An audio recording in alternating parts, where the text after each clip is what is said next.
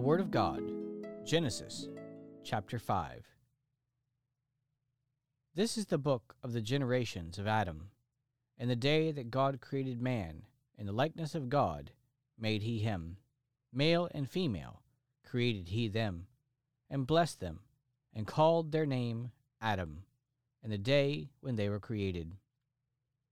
And Adam lived a hundred and thirty years, and begat a son in his own likeness, and after his image, and called his name Seth. And the days of Adam, after he had begotten Seth, were eight hundred years, and he begat sons and daughters.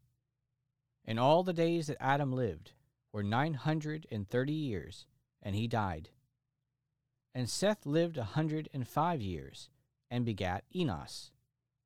And Seth lived after he begat Enos eight hundred and seven years, and begat sons and daughters. And all the days of Seth were nine hundred and twelve years, and he died. And Enos lived ninety years, and begat Cainan. And Enos lived after he begat Cainan eight hundred and fifteen years, and begat sons and daughters.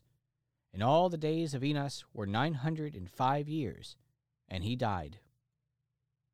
And Cainan lived seventy years, and begat Mahalalel.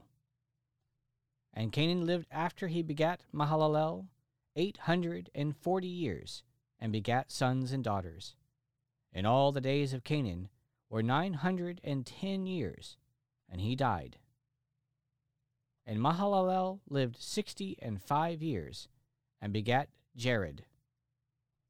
And Mahalalel lived after he begat Jared eight hundred and thirty years, and begat sons and daughters. And all the days of Mahalalel were eight hundred ninety and five years, and he died. And Jared lived an hundred sixty and two years, and he begat Enoch. And Jared lived after he begat Enoch eight hundred years, and begat sons and daughters. And all the days of Jared were nine hundred sixty and two years, and he died. And Enoch lived sixty and five years, and begat Methuselah. And Enoch walked with God after he begat Methuselah three hundred years, and begat sons and daughters. And all the days of Enoch were three hundred sixty and five years. And Enoch walked with God, and he was not, for God took him.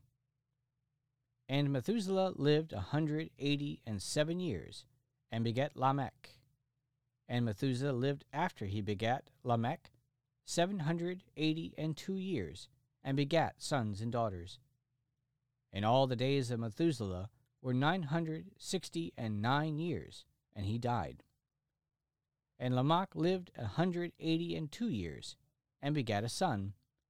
And he called his name Noah, saying, This same shall comfort us concerning our work and toil of our hands, because of the ground which the Lord hath cursed.